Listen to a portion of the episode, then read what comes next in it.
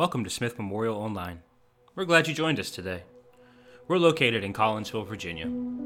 At Smith Memorial, our motto is simple: follow Jesus. We'd like to encourage you to check us out online, www.smithmemorialumc.com. There you can find out more information about us, opportunities to serve, and ways to support this ministry through giving. We pray that God would add blessing this day to the hearing and the doing of God's Word.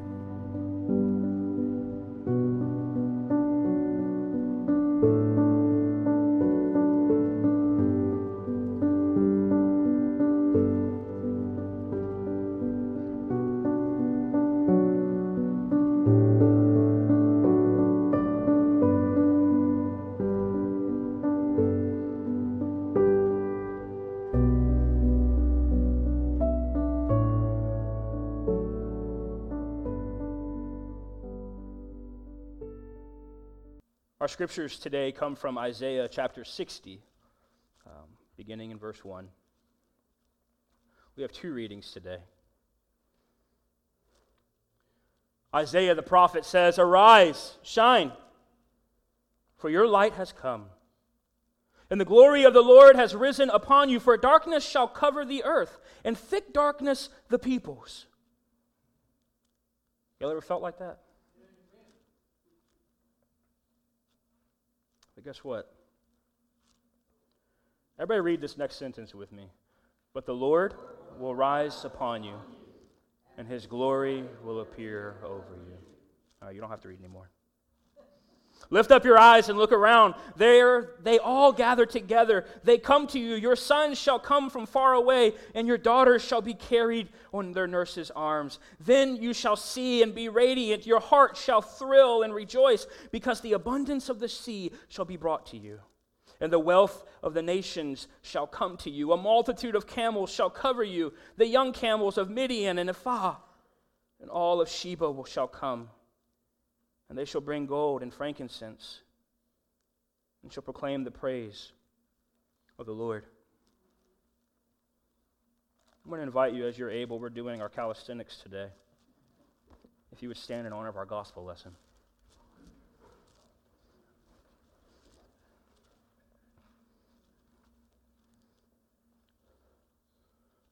Today on this Epiphany Sunday, we celebrate the visit of the Magi. In the time of King Herod, after Jesus was born in Bethlehem of Judea, wise men from the east came to Jerusalem asking, "Where is the child who has been born King of the Jews? For we observed his star at its rising and have come to pay homage."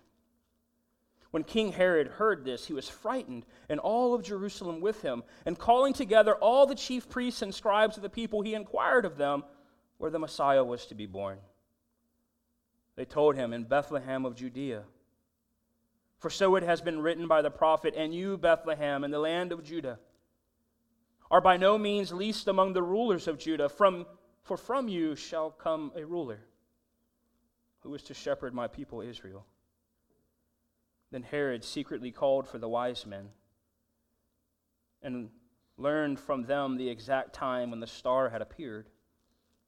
Then he sent them to Bethlehem, saying, "Go and search diligently for the child, and when you have found him, bring me word, so that I may also go and pay him homage." This is the word of God for you and me, the people of God. Thanks be to God.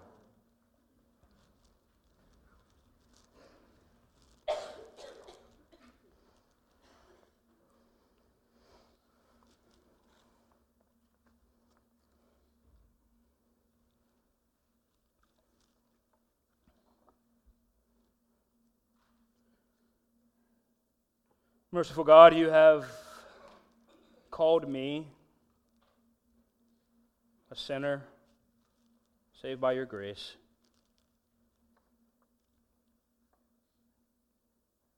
to meditate and to speak upon your words for us today. Place the cross before me, let none see me but you and your grace alone. For it's in Christ's name we pray. Amen.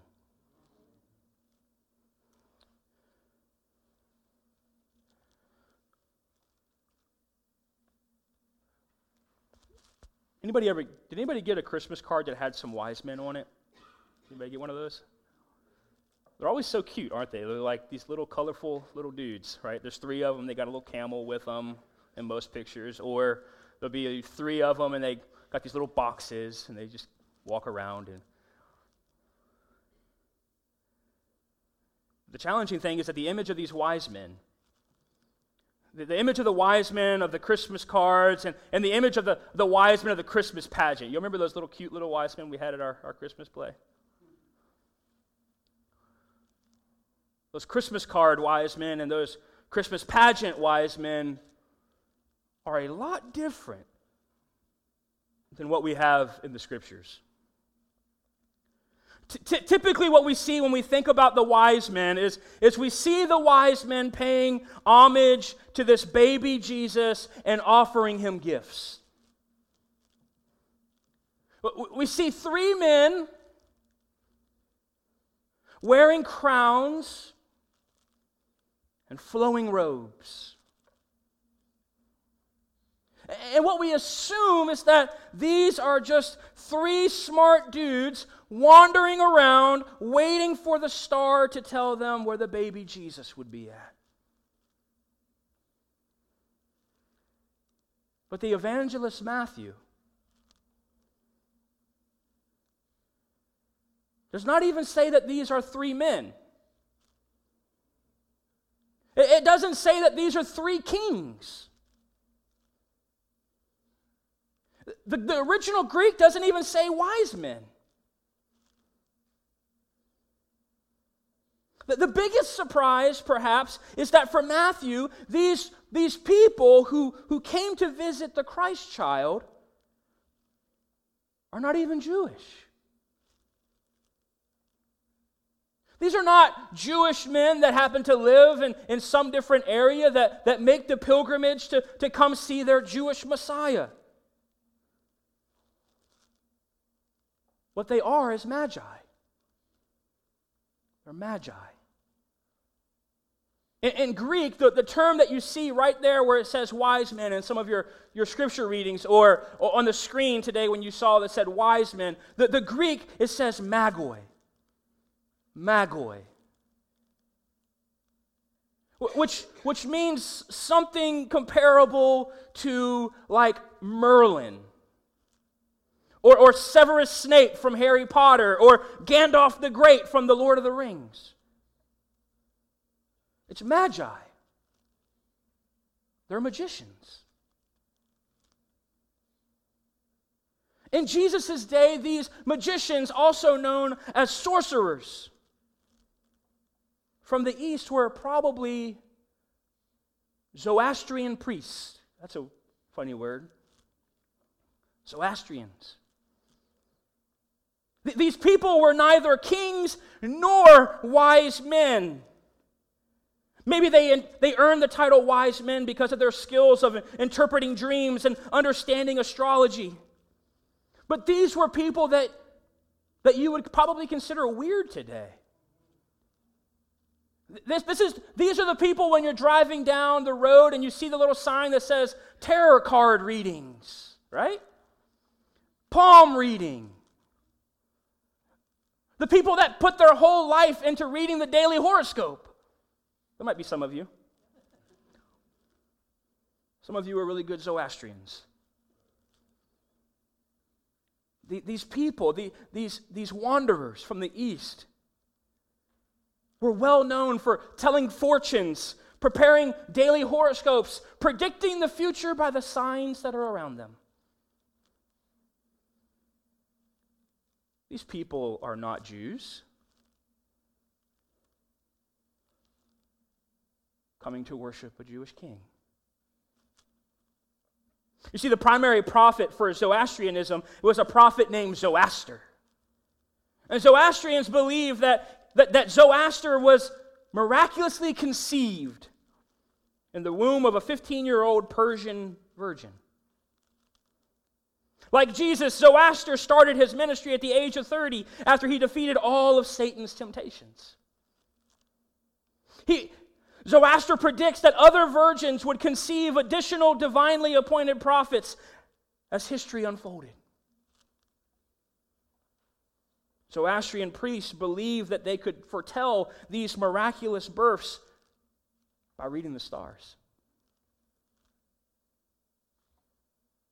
You see, like the Jews, Zoroastrian priests were anticipating the birth of a Savior. You see, these wise men are not Jewish mystics. If anything, they're pagans. Think about this. They're pagans. I want you all to say that with me. Pagan. Pagans, okay? You got to get that picture in your head. Otherwise, you're left with the cute little kids that were up here with their... You see, pagans are historically considered to be the antithesis of Christianity. Pagans was a derogatory term, along with heathen, that was kind of an overshadowing term for anyone who did not follow Judeo-Christian values. They were pagans.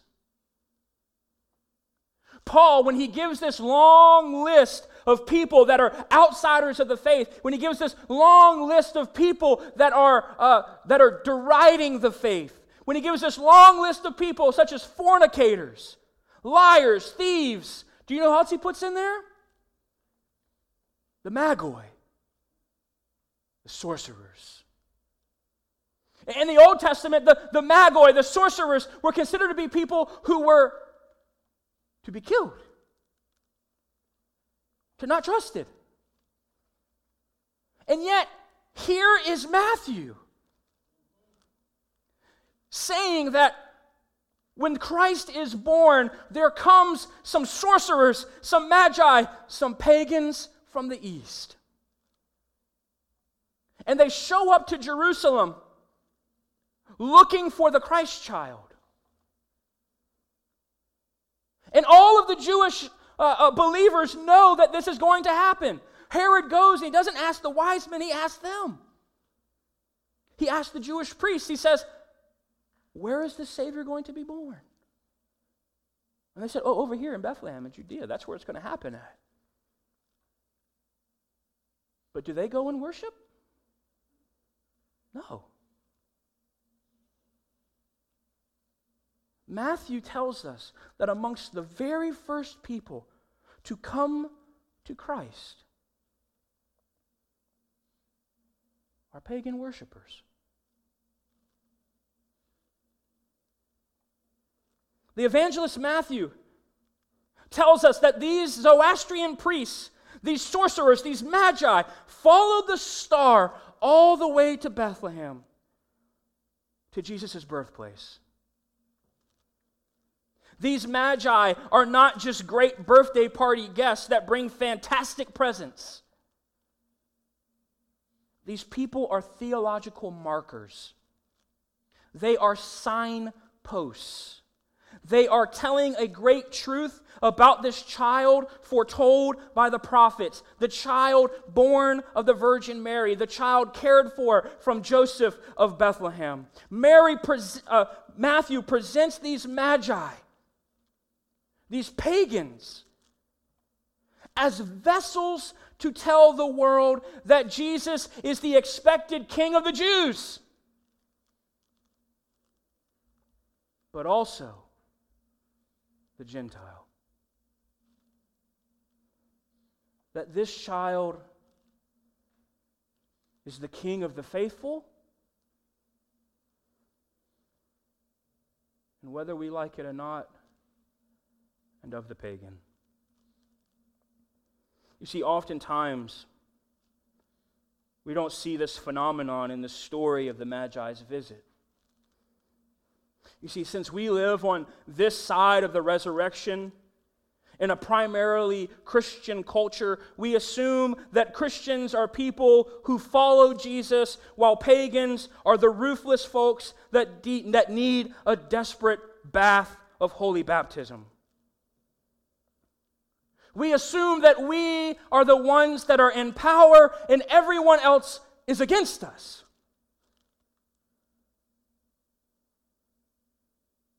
But the story of the Magi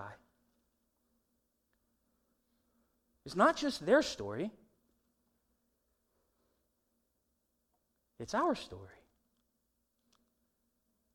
Our story is one in which all of us start off as outsiders. All of us start off as people who are pagan.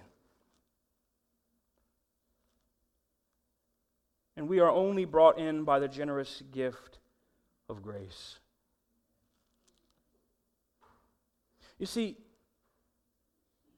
one is not simply a Christian by birth. That's not how it works for us. We don't grow through birth. Christianity grows through what? Conversion.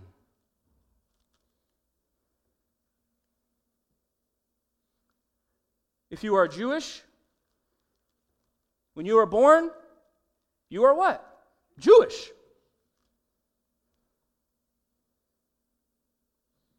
When you are Christian and you are born, you are what?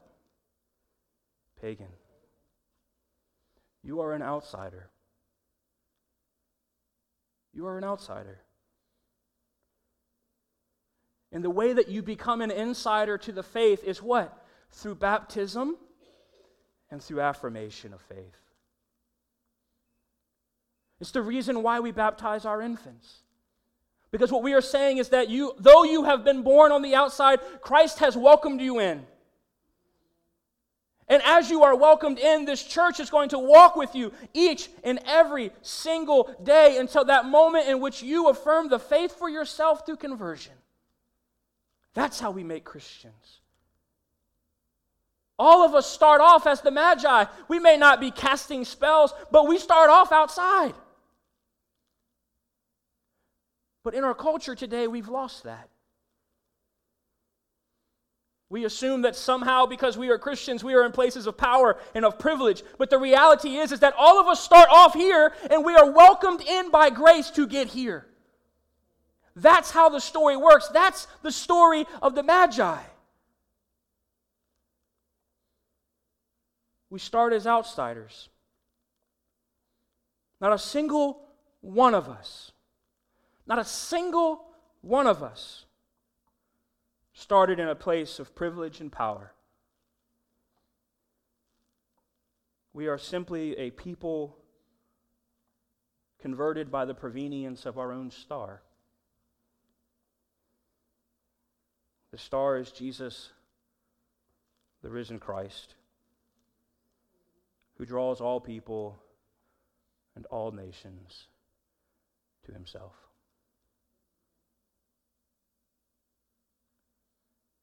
You are a pagan